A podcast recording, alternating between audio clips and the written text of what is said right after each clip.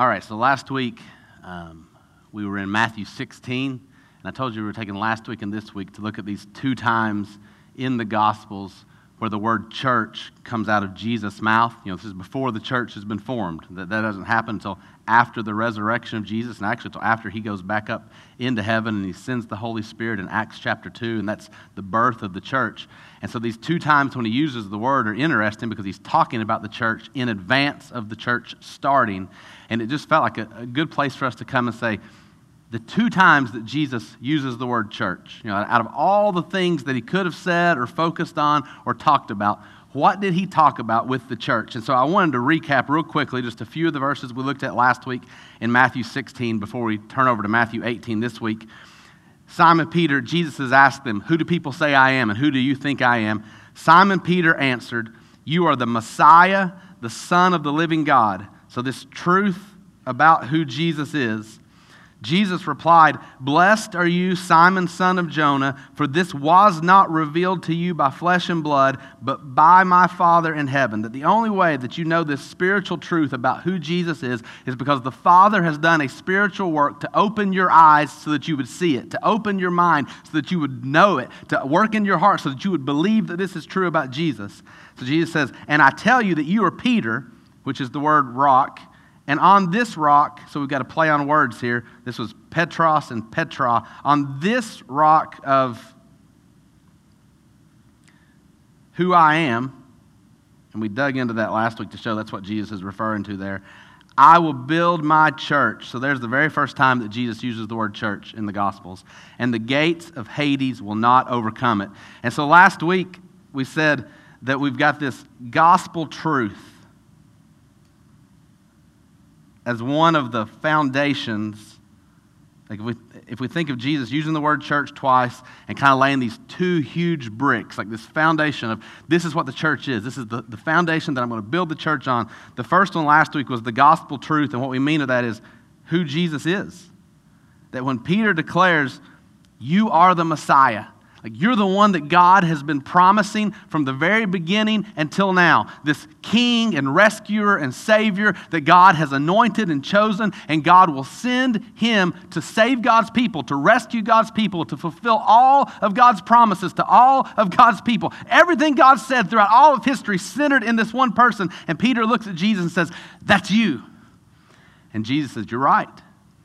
That is who I am, and my Father has shown this to you. And on that truth, the truth of who I am, the truth that I have been sent by the Father to do everything that He's promised, I'll build my church on that truth, on the gospel truth of who Jesus is. And so then this week, in Matthew 18, we're going to see the other time that Jesus uses the word church, and we're going to see the other piece that's going to go over here, this other brick foundation. I've put together, just so you know, as we get ready to pray and read together, there's three straight sections here in Matthew 18 that I really believe go together. The word church is in the middle of the three, so kind of sandwiched in these three sections. And it means that we're going to cover a lot here in just. Like we could study each of these sections by themselves for a whole week by themselves. And so I've had a little bit of anxiety over there's so much for us to see. There's so much that God has to say to us, and it's so relevant to who we are as a church and who He's calling us to be that I've had this anxiety over like, are we going to say, am I going to say everything? Are we going to see everything? Are we going to get all these truths that we need to get? And so I've just been praying, first of all, and I'm going to ask you when I pray in just a minute, pray this with me that God, by His Spirit, would have us focus on the things that He wants us to see today It'll make it real clear. Yeah, let's talk about that stuff. And if there's more than what we can say today, that, that we'll know to leave some of it alone. And if we need to come back next week and spend a second week on this passage, because listen, it is so good for your personal life and mine, for us as a church, for every relationship that you will ever have in your entire life to see what Jesus says in these three sections that I don't want us to shortchange it, but I also don't want you to feel like you're getting bludgeoned for like an hour and a half today. So just pray with me that we'll know what to say today know what to leave for next week, know if we need to come next week. And we're going to ask God to teach us by His Spirit exactly what Jesus said in Matthew 16 that God would reveal things that, that we wouldn't see if He doesn't do a spiritual work. Uh, so, will you pray that with me right now? Father, please teach us by your Spirit from your word as only you can. Please open our eyes to see the truth of who you are because of what you are showing us in the Bible right now. Soften our hearts, Father, to believe what you teach, to receive it, and to love it, to trust you and we ask that you would work in us during this time and that you would do a spiritual work to be changing us and making us into the type of people that you are calling us to be by what you reveal and teach from this section of Matthew 18. Make us your church. Make us into the type of church that Jesus has in mind when he talks about his church. We cannot do this, Father. We cannot build this. We do not have the spiritual power or the spiritual resources or the spiritual ability. It is you and you alone. And so we come to you in the name of Jesus, believing that you promise to give everything that we need because of Jesus' life, death, and resurrection. And so we ask you, pour out your spirit to build your church for your purposes right now in this time. It's in Jesus' name that we pray. Amen. All right, if you'll pick up with me here in Matthew 18. We're going to start in verse 12 um, and read these three sections I was talking about. And so this is Jesus talking here, Matthew 18, starting in verse 12. And he says, Oh, sorry. And as I read, I know most of you know this, but you know, maybe you're here for the first time this week. Primary question that I want you to be listening for the Spirit to pop in answers into your mind. What's this teach us about God? That this is first and foremost about God. That, that we saw it, right? The truth of who Jesus is is the foundation for the church. That if that's the foundation for the church, we have to know who he is. We have to know the truth about him to know how the church should look, how it should be built on him. And so, first question I want you to be asking what's this teach us about God? And then, secondarily, if that's true about God, what's he saying to us? What's he teaching us about us if we aren't with him? Like if we are far from him and aren't living the way that looks like him? And what's he teaching us about us when we're in relationship with him, what our lives will look like? So, What's this teach us about God? And then what's God saying to us? And I'm going to ask you, you know, if it's new week for you, like you're just dropping in this week, to answer that in just a minute. That, that God would be speaking to all of us from His Word by His Spirit this morning. So, as I read, what's this teach us about God? All right, Jesus talking here. What do you think? If a man owns a hundred sheep and one of them wanders away, will he not leave the 99 on the hills and go to look for the one that wandered off? And if he finds it, truly I tell you, he is happier about that one sheep than about the 99 that did not wander off. In the same way, your Father in heaven is not willing that any of these little ones should perish. This is the second section now. Jesus goes on. If your brother or sister sins, go and point out their fault, just between the two of you. If they listen to you, you have won them over. But if they will not listen, take one or two others along, so that every matter may be established by the testimony of two or three witnesses. If they still refuse to listen, tell it to the church. So here's the second time that Jesus mentions church. And if they refuse to listen, even to the church, treat them as you would a pagan or a tax collector. Truly, I tell you, whatever you bind on earth will be bound in heaven, and whatever you loose on earth will be loosed in heaven. Again, truly I tell you that if two of you on earth agree about anything they ask for, it will be done for them by my Father in heaven. For where two or three gather in my name, there am I with them. Then Peter came to Jesus and asked, and Peter's basically saying, Lord, let me make sure I'm clear on what you're saying right here. Lord, how many times shall I forgive my brother or sister who sins against me? Up to seven times? Jesus answered, I tell you, not seven times, but 77 times. Therefore, the kingdom of heaven is like a king who wanted to settle accounts with his servants. As he began the settlement, a man who owed him 10,000 bags of gold was brought to him. Since he was not able to pay, the master ordered that he and his wife and his children and all that he had be sold to repay the debt. At this, the servant fell on his knees before him. Be patient with me, he begged, and I'll pay back everything. The servant's master took pity on him, canceled the debt, and let him go. But when that servant went out, he found one of his fellow servants who owed him a hundred silver coins. He grabbed him and began to choke him. Pay back what you owe me, he demanded. His fellow servant fell to his knees and begged him, Be patient with me and I'll pay it back. But he refused. Instead, he went off and had the man thrown into prison until he could pay the debt. When the other servants saw what had happened, they were outraged and went and told their master everything that had happened. Then the master called the servant in. You wicked servant, he said. I canceled all that debt of yours because you begged me to. Shouldn't you have had mercy on your fellow servant just as I had on you? In his anger, his master handed him over to the jailers to be tortured until he should pay back all he owed. This is how my heavenly Father will treat each of you unless you forgive your brother or sister from your heart. Not exactly Jesus' softest ending there, is it? What's that teach us about God? Any of the three sections there? What jumps out to you?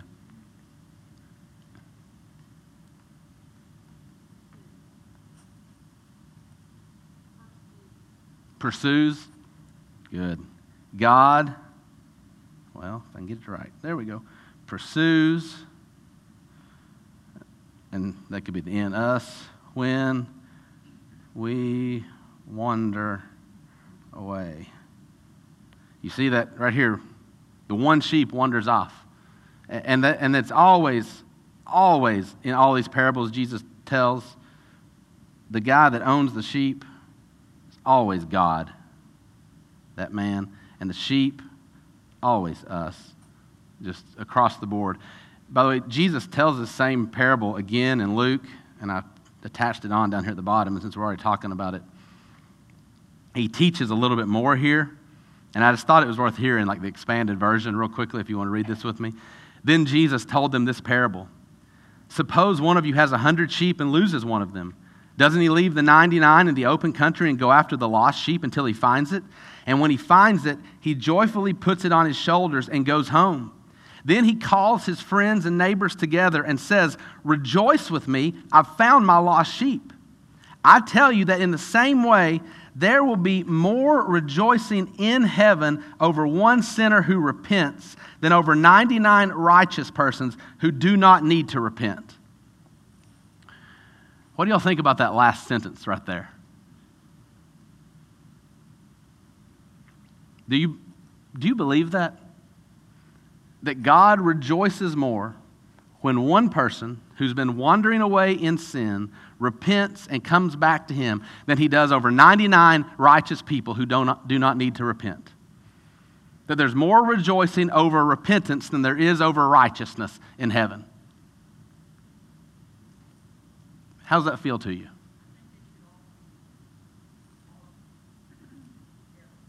All of them together as one? Because here's the deal I'll just be honest with you, and I think this is exactly what you're getting at. Religiously, that feels wrong to me. and so if you think that, just it's okay.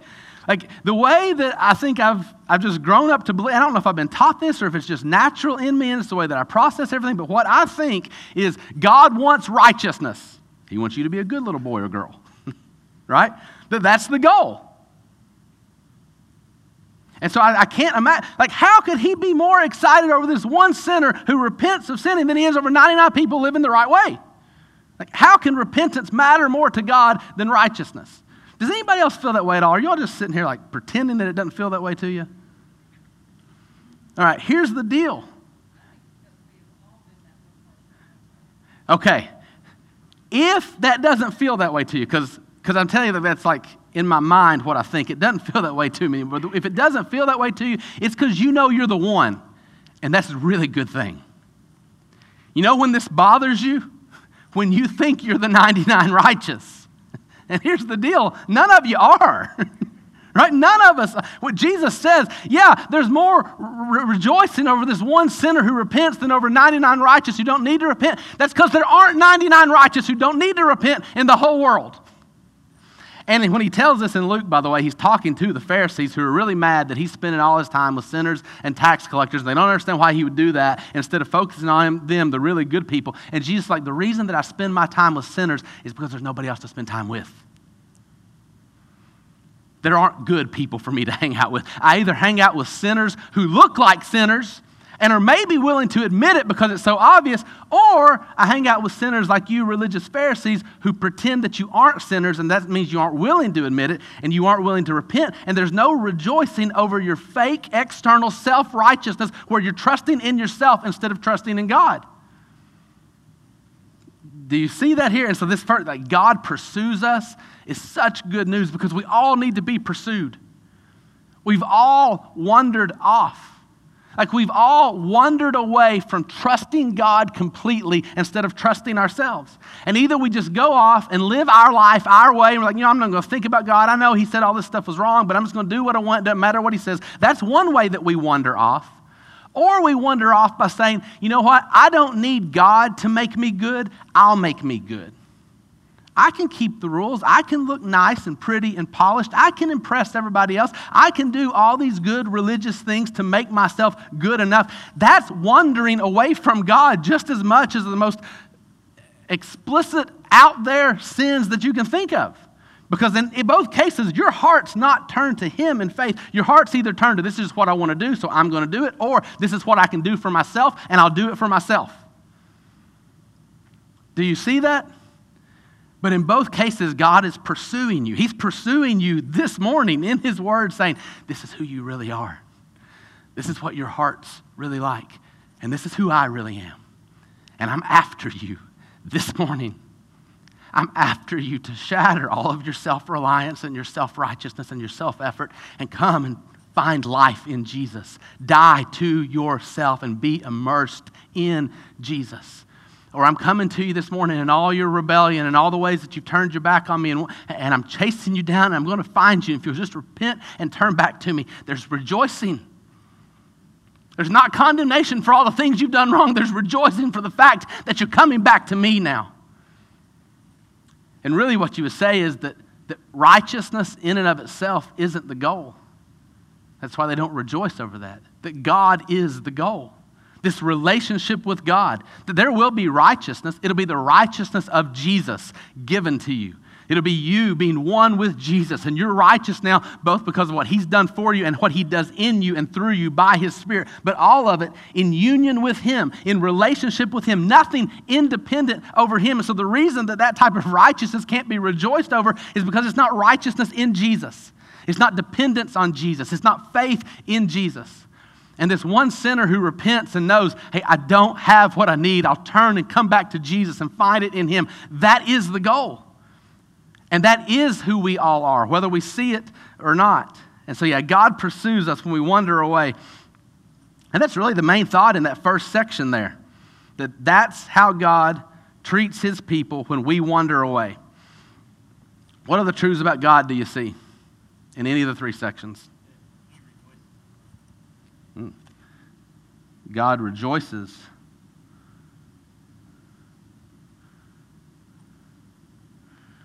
Over us. It's one of the most backwards things to our human mind in the whole gospel that when you repent, in other words, you say, Yes, I've been wrong. Here's what I've done wrong. I'm going to come back to you now. And I'm admitting it, God, that at that moment, what comes is not punishment or condemnation for what you did wrong, but rather rejoicing that you're coming back to Him. That, you know, we think about humanly speaking in a court of law, if you were guilty of something and you went in and confessed, confession is saying, Yes, I'm guilty. That makes you guilty in the eyes of the court. And now here comes your punishment. And with God, you come and you confess and you say, Yeah, I'm guilty and I repent and I turn to you, here's what comes now wiping out of the punishment, rejoicing and not condemnation.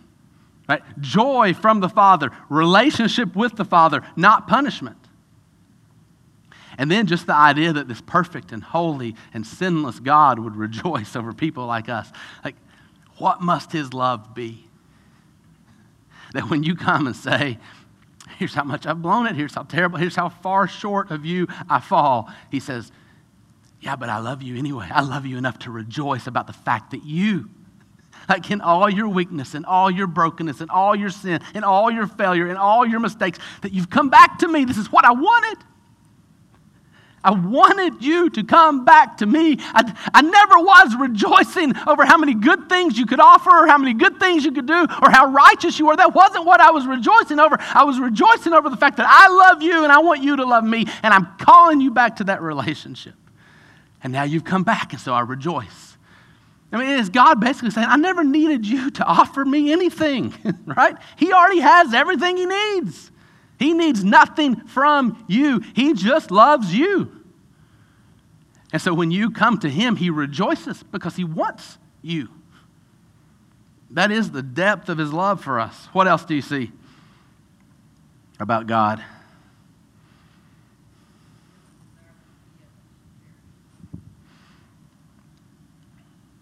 God doesn't desire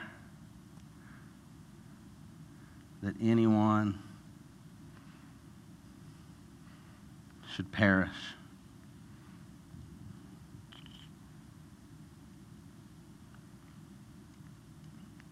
We get that exact statement later in the New Testament that he's patient, waiting for people to come to repentance, not desiring that anyone should perish that he's pursuing those who've wandered away. Just that whatever moment, it's like here you are wandering off, running as fast as you can, and he's always right here. Like he's never like, fine, just let him go. Like he's always right here. And you don't see him. You don't feel like he's close. Like everything you're doing, you feel like there's this huge just distance between you and God. But that's because you're running away. And the moment that you stop and turn back, he's there. Like you turn back in faith and repentance. You turn back and you say, Mercy is my only hope. Is there mercy here for me?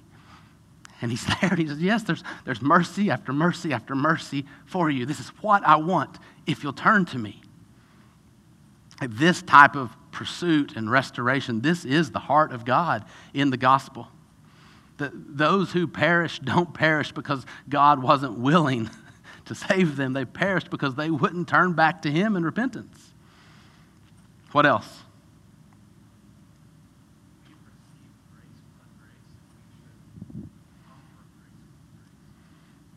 We have received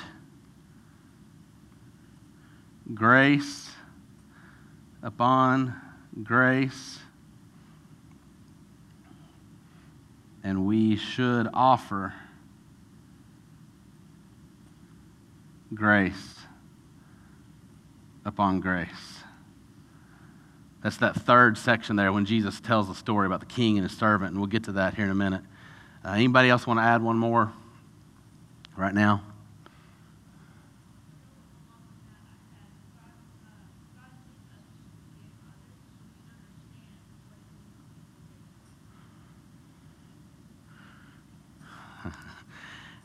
we could really unpack that in like 12 directions. I'm going to write it down pretty much the way you said it, and then we're going to come back to this some. God needs and, and us, wants us to forgive others so we can understand what it means to be forgiven. All right, I know there's a lot more we can unpack. We may do some of it over the next 20 minutes or so, and we may do some of it next week. But I wanted to walk through something with you, just the flow of these three sections. You know, so we started in this the one sheep wanders off, and the man pursues it to go find it. This one that, that he's not willing. He's not willing to look at the 99 and say, well, that's good enough. Like his heart is such that he wants this one that has wandered off and to see, and I think, I think we've really hit it so far in all the truths you shared, that this is God's heart for you. Like, this is God's love for you. This is God's pursuit of you. And, and he looks, and think the sheep wandering off is the sheep doing the wrong thing, right? That God looks at you, and in the, the worst things you have done, like the, the very wrongest things you have done, in those things, his heart is, I want you. Like, not because of your performance, not because of your behavior, not because you're good enough. Like, the time when he pursues this sheep is when this sheep is going the wrong way and doing the wrong thing. He's after you then. His love covers you then. You better believe his love always covers you. It's not based on what you've done or what you've gotten right. His love for you is based on his love for you. Right? He loves you because he loves you. He loves you because that's who he is. That's why you can trust it. That's why it's unchanging. That's why it endures forever because it's coming from Him and you haven't earned it and you haven't checked into it and you, ha- you haven't stirred it up inside of Him with how impressive and good you are. which should humble you and me, religious people. That God doesn't love you because of what you've done. You haven't been good enough. You aren't one of the 99 righteous people. That's not why He loves you. It should humble you, and then it should give you great, great hope and joy and security for the exact same reason because it's not based on what you've done. It's not based on you. It's not going anywhere when you don't get it right, when you don't measure up, when you aren't good enough. He still loves you and He's still coming after you, and His heart is still for you. So that's that first section of who God is. Then He immediately follows up, Jesus does, with now, okay, and, and by the way, notice that's the way my Father in heaven is not willing that any of these little ones should perish. So his, his talk here is okay, we've got a Father, and then we've got this family of children, which that would be you and me, right? that He's pursuing us in our sin. And the way the Father relates to us in our sin is that He pursues us and He loves us and He wants our relationship to be restored with Him and He rejoices when that's the case. Now Jesus shifts in the family says, okay, now children, brothers and sisters, right? all of you all who are children of this type of Father, what, if that's who your Father is, what's that mean for you? What type of family is this church supposed to be? Do you see how the first section connects to the second one? If your brother or sister sins, what should you do? What's it say in verse 15? Go, which is another word for pursue them. But what has the Father done? He pursued you in your sin. So now what do you do? You pursue each other. You don't write them off. You don't go talk to somebody else about it. You don't offer it as a gossip prayer request in your small group. You go to this person direct. You go find them. And you don't wait for them to come back. Right? They're wandering off in their sin right now. What do you do? You go to them and you point out their fault just between the two of you. If they listen, you've won them over. If they listen, here comes repentance and reconciliation of a relationship, and there's rejoicing in heaven, just like we saw in the earlier section. He said, This is what the, the church is supposed to look like. The, the, the, relationships within the church are supposed to look like your relationship with your Father. That the way that God has treated you in the gospel is the way that we are supposed to treat each other in the church. This is what God wants for his family. And that it is so serious that if, if it doesn't work the first time, guess what? You still don't get to write them off. You still don't get to be done with them. You still don't get to amputate and move on. You still don't get to say, Well, I did what I needed to do. He said, Okay, well, then take a couple more people with you and see if you can reach them now. And if that doesn't work, guess what? You're still not done. Like we're still not done trying to reconcile. If that doesn't work, what do we do? Bring it to the whole church. He said, get everybody involved in the hope of reconciliation. And if that doesn't work, this last section right here, treat them as you would a pagan or a tax collector. I think we misunderstand this a lot of times, partly because we just read verses 15 through 17 right here, and we don't connect it to what came immediately before. That God's pursuing this lost sheep and wants to find this lost sheep, and everything He wants is to bring that lost sheep back. And so, usually, often when you hear verses 15 through 17 read, we talk about it in the context of, and I'm going to put it in quotes, church discipline. Have you ever heard it that way? We're like, okay, this, these are the steps you take, and if that doesn't work, you kick somebody out. And there is a place for church discipline, right? We see it in 1 Corinthians 5 as an example. But it's always a place of, hey, we have an unrepentant sinner who is so hardened that, that we've gone to him one on one and they won't respond. And we've gone to them, two or three of us together in a small group, and they won't respond. And we've gone to them as a church, and they won't respond. What's the only hope now? Maybe this is drastic enough to get their attention. Like it's always, yes, there's a place for church discipline, but the intention is always to bring about repentance, to bring about reconciliation, to bring about restoration. We see that because of the context that, that Jesus sets this in with what he says right before. And so, to treat them as you would a pagan or a tax collector is okay, you're not responding like to anybody speaking into your life. You're not even responding to your church speaking in your life. Maybe that means you're not a believer. Right? Like if there's no conviction in you after all these steps, maybe you, you're still lost. And so then how do you treat a pagan or a tax collector? If we understand what Jesus says to us, if somebody's not a believer, not following Jesus, do we never speak to the, them again and have nothing to do with them ever again? Is that what we do with lost? Is that what we should do with lost people in the world? No. We're, what he's saying is, hey, back up to square one now. This person needs the gospel from the beginning. This person is not a disciple. Go and make disciples. You, you've got to treat them that way right now. Like they're not responding to the gospel, they're not responding to the church, they're not responding to the Spirit in the way that a believer would. Don't write them off. Just start treating them like an unbeliever. And an unbeliever, you want to reach them with the gospel.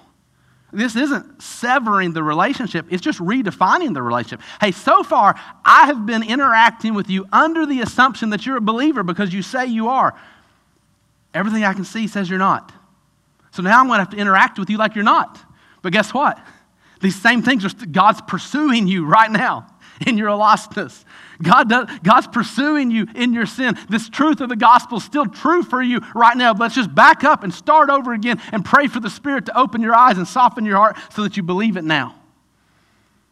Like it's church discipline for the point of restoring someone to a real relationship with God if it hasn't been real so far. You know, maybe we settled for, yeah, I made a decision 20 years ago, but I didn't immerse myself in Jesus. It was just a decision, and I didn't become a disciple, and I haven't been following him. Right? And so over time, we realize, hey, there's no real fruit. There's no real spiritual fruit. Well, what do we do? We back up and say, okay, maybe that wasn't real faith yet. But that doesn't mean it's too late. That doesn't mean you're gone. That doesn't mean God writes you off. That means God's pursuing you right now. Do you see that? And just in case you think that I'm letting the first few verses there about the sheep like bleed too much into this second section, look at what Peter, after Jesus teaches that part, Look at how Peter responds. And you tell me, how did Peter understand Jesus' middle section there? Then Peter came to Jesus and asked, Lord, how many times shall I forgive my brother or sister who sins against me? Up to seven times? In other words, Peter heard what Jesus just said, and Peter was like, Jesus is teaching about forgiveness. He's not teaching specifically about excommunication. He's not teaching about cutting people off. He's telling me how drastic I need to be in forgiving people, and it's way more than I expected because the Jewish law said you forgive somebody three times. And so Peter gets it. Hey, Peter gets this. Jesus is raising the bar, right? Like in Peter's mind, okay, it was three. I'm going to double. Like I'll do twice as much, and I'll add another one for good measure. And I think you get a little bit of Peter being like, hey, Jesus, are you impressed? Like I listened, and I'm, I'm going way above what everybody else would do. How about seven? and Jesus is like, I'm not impressed at all. He's like, no, you still don't get. Well, like you're starting to, you get the fact that I'm saying what you've been doing is not enough. You just don't get how much is not enough. Like you don't get just how much you are that one sheep. And he's like, I tell you, not seven, but 77. Some translations say 70 times seven. And obviously, he's saying you can't count. Like, you, you can't put a number on this. I'm not talking about the number of times you should forgive. I'm talking about the fact that you should have a heart of forgiveness.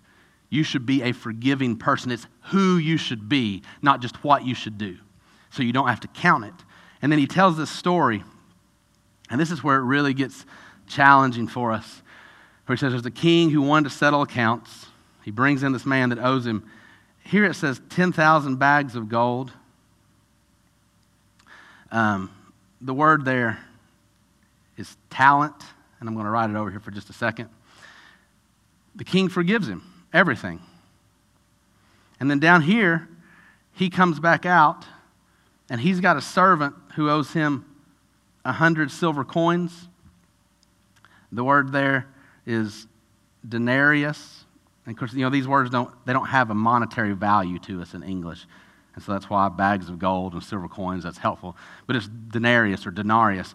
So a, a denarius, this is what a worker would get, like just a basic worker anywhere in, in that society for one day of work. That's what one of these silver coins is. And so I was just thinking, in our day, let's take $15 an hour and an eight hour workday right? A denarius today, uh oh. Sorry about that.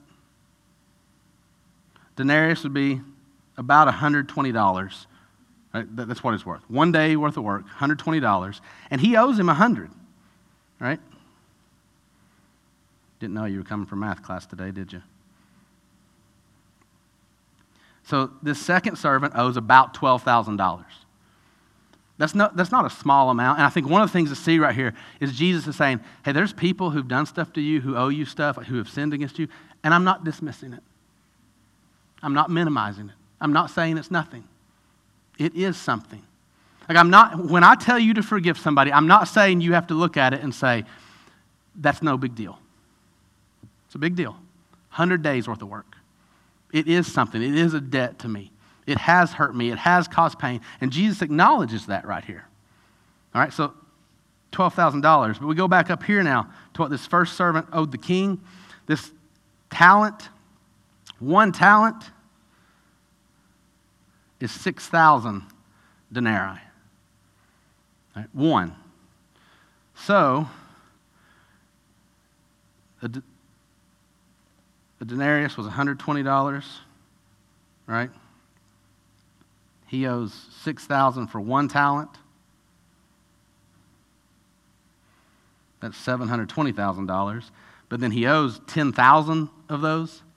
So let's try to roll these on here. One, two, three, four more of those guys. We've got to move our commas now. It just gets real messy when you realize how much you owe Jesus. All right, one, two, three. All right, that's what I thought. $7.2 billion. That's what the guy owes the king. How's this look now? All right, you owe me 12,000. I owe the king 7.2 billion in today's numbers. And the king's willing to forgive this. Make sure you see that about your king.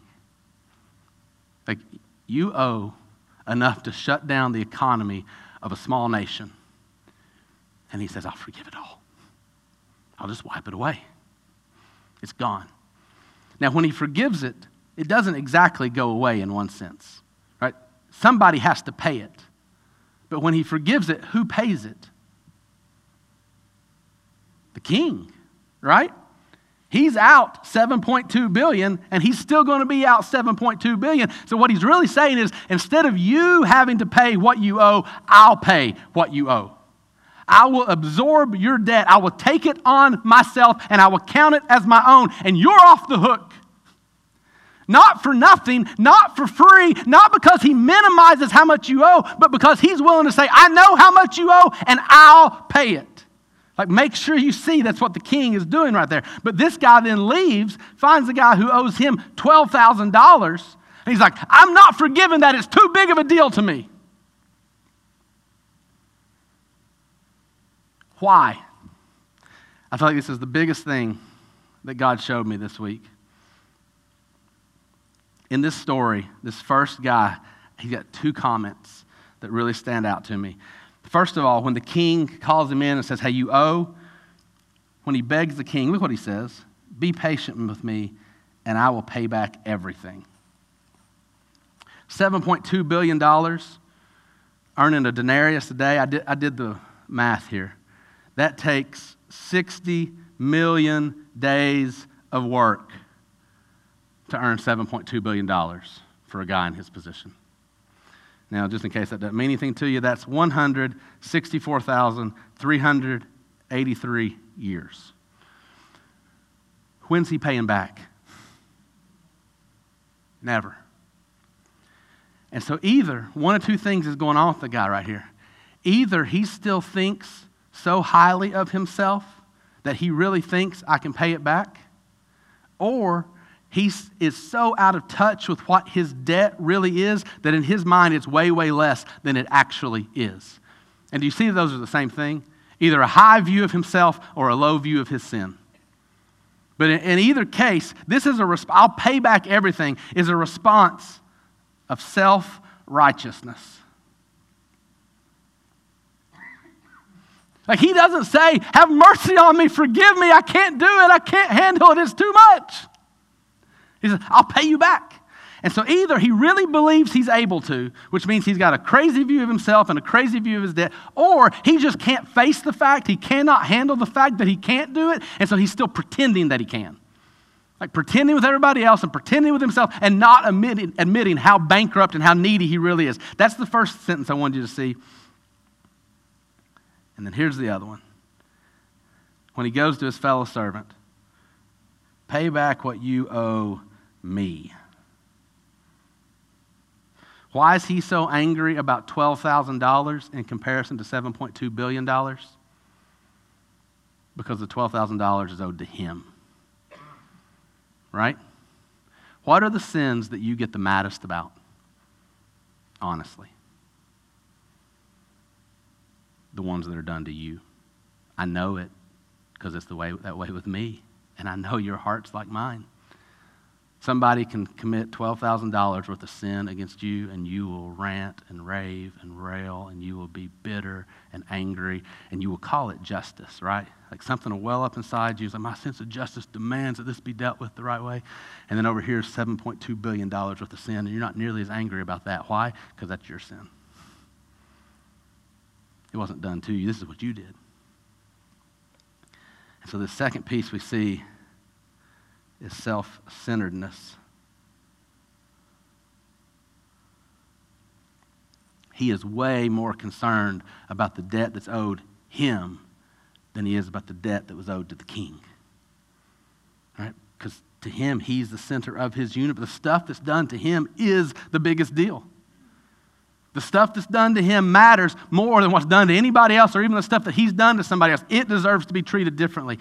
And so when we get to the end here, and the whole point Jesus makes is hey, if you've been forgiven by your king, You've got to be forgiving like your king. Like if you have really encountered mercy and forgiveness in a way that changes your life, mercy and forgiveness will flow out of you. And that's why Jesus' warning here is so, so harsh at the end, where he's like, hey, this is how my heavenly Father will treat each of you unless you forgive your brother or sister from your heart. Because he's saying, if you never get to the place where you forgive your brother and sister from your heart, that's evidence that you've never really expect, accepted forgiveness, that you've never really encountered it in your heart and been changed by it.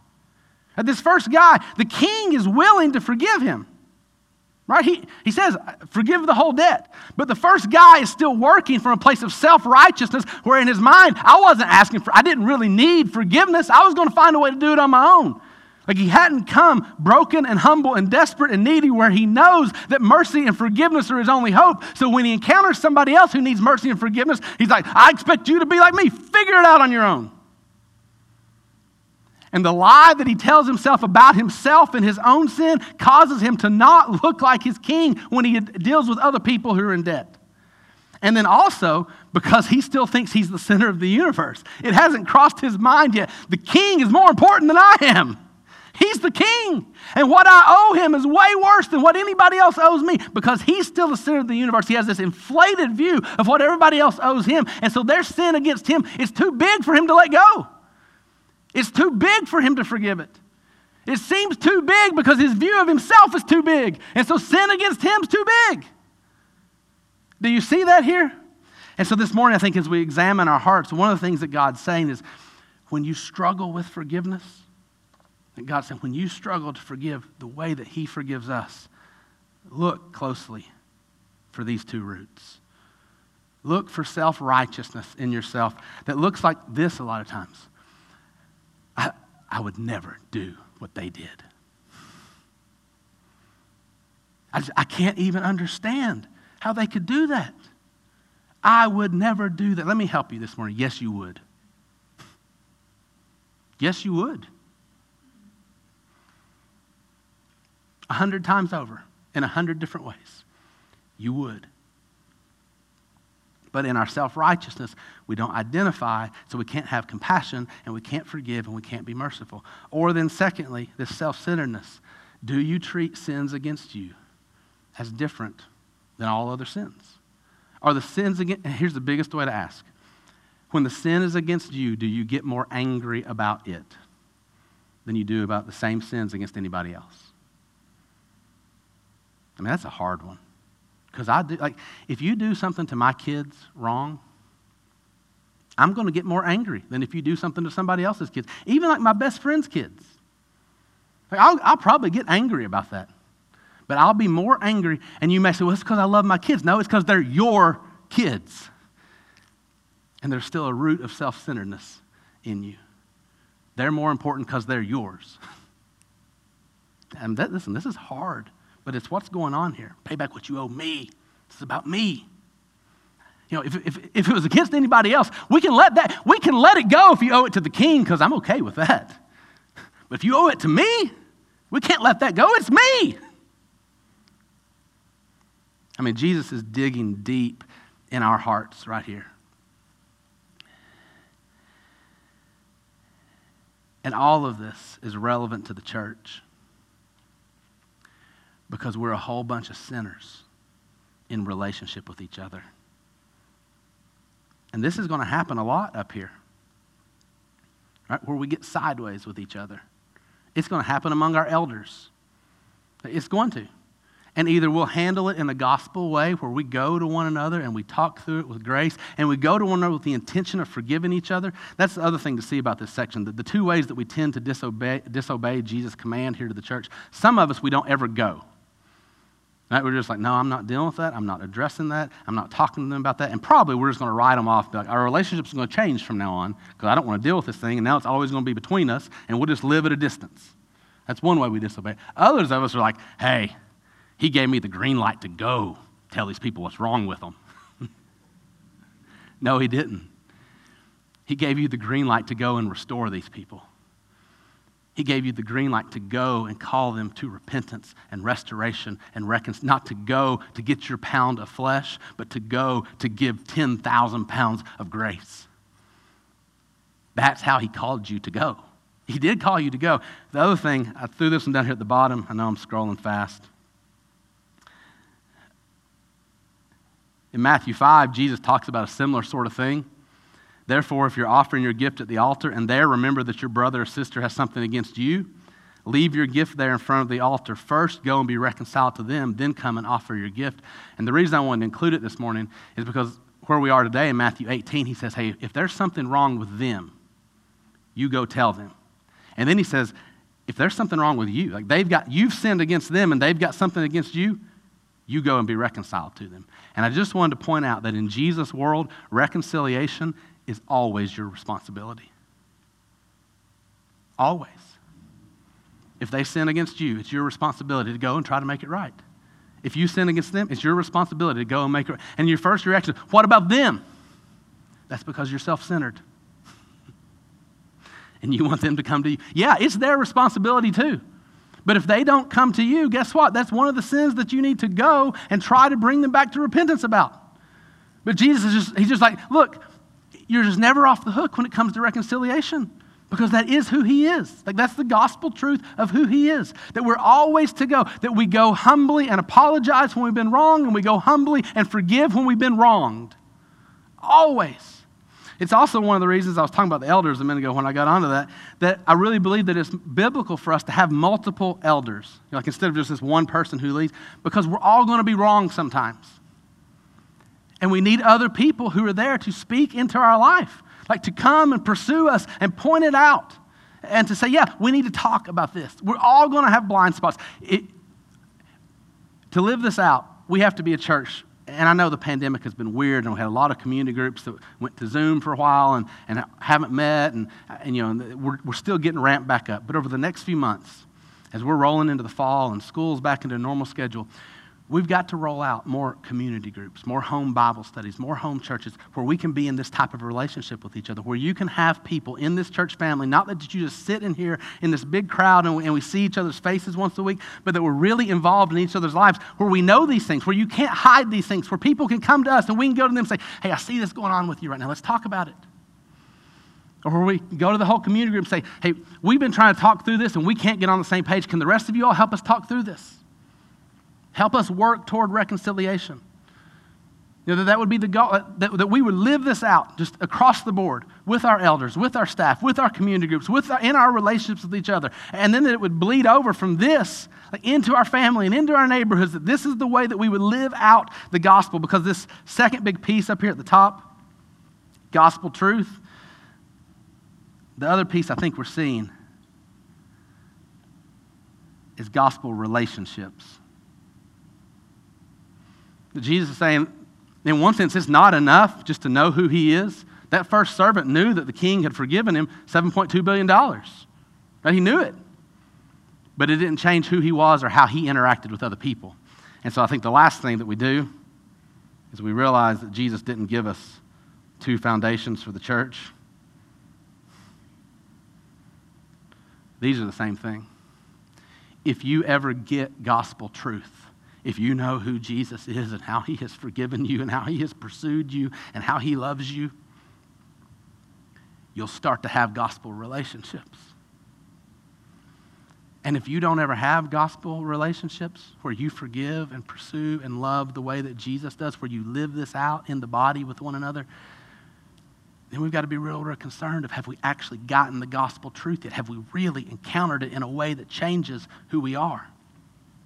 And then also flip that around for just a minute because some of us want to go then and say, okay, I'll have these relationships and I'll love people and anything goes and everything's acceptable and, and we just have to accept people no matter what. You can only have gospel relationships when they're really and truly built on gospel truth. And a huge part of the gospel truth is you owe a debt to your king that you cannot pay anything doesn't go. Everything's not okay. We're not okay. And to sit around and pretend like we are and to enable each other to live out self righteousness and this facade of hypocrisy, that's not a gospel relationship. A gospel relationship is no, I'm not okay, but Jesus is. No, you're not okay, but Jesus is. Let's go to him together that the grace and the mercy and the forgiveness and the reconciliation we can offer to each other in this relationship is because of the gospel truth of who Jesus is and what he has done. And then one more practical piece, and I promise I'll stop and we can sing and we can thank God for this. As I was thinking about this, again, the $12,000, and I tried to say God's not minimizing what's been done to you. I know that some of you have been sinned against in ways that have really hurt you. And I'm not saying it's okay. And I mean, you can flash in your mind whatever you want. There could be types of abuse that you want to think about or sins against your kids that you just look at and you're like, that's not small and that's not okay. And I don't know how to forgive that. Nobody's minimizing that. God is not saying treat that like it's okay. God is saying trust me to deal with that. Like either that sin is going to be punished exactly the way it needs to be punished in Jesus. And, and your sense, that the real sense of justice within you will know for all eternity that God did not minimize what was done to you. That He poured out His wrath on Jesus for that sin and said, This is how seriously I take it, and this is how much I'm going to take care of you. What I'm saying is, if the person who has sinned against you is a believer, then their sin will be placed on Jesus and it will be punished for all eternity with the wrath of God being poured out the way it should have been. But it's going to be separated for them. You can't hate them. Or if they're not a believer, it's also going to be punished for all eternity, just not at the cross. It'll be punished for all eternity in their separation from God and their experience of His wrath and punishment in hell. But either way, God's not minimizing what's been done to you. But in a real way, he's not asking you to pay that debt. He's saying, I'll pay it for you so you can go live in that payment and forgive them for things you could never forgive them for. So don't hear me trying to minimize anything that you've got to forgive. I know some of it's too big for you. I know some of it's too hard for you. I know you can't let it go. But Jesus can. And He lives in you, and that's what He's done for you. And then there is a difference between these two things forgiveness, and reconciliation. I had a good reminder of that just this week. Conciliation. Forgiveness is a one way street. You choose to forgive. They don't have to repent. They don't have to say they're sorry. They don't have to admit what they've done wrong. Right? This, this first servant does not repent. He says, I'll pay it back. He's still living by the law. He's not asking for mercy. He's not asking forgiveness, and the king gives it anyway. But then he does not, this is the important part, this is a two way street. Right? It takes reconciliation takes two people. That, that first servant, his heart doesn't change. He doesn't respond to the king's forgiveness in a way that he comes and enters into relationship with the king. He doesn't look anything like the king. He's not shaped by the king. And because he doesn't respond to forgiveness, There can't be real reconciliation. We get to the end of the story, and there is no relationship between the king and that first servant. The first servant is cast out, thrown into, he's no longer part of the king's kingdom because he never was reconciled. And so for you, forgiveness is up to you right now. Jesus is calling you to forgive the way that the king forgives you. Reconciliation is out of your hands to a certain extent. That's not, that's not a burden. You can't control how they respond. And I want you, just for full transparency, there are people in my life that I have gone to, and the best that I know, and I've had other people sit down with me, I have tried to be honest and, and gracious and pursue reconciliation with them, and they haven't wanted it. And so, like, I'm not reconciled with them. I want to be. I'd sit down with them again tomorrow. Usually, I want to be. Some days I get really mad at them still. Just you know, just so I'm being honest with you about that too. Like, don't get that the wrong way. But I can't. I, just, I can't be. We've had the conversation. I can't do anything about it right now. And so I'm not trying to put that burden. Listen, the burden of forgiving's enough.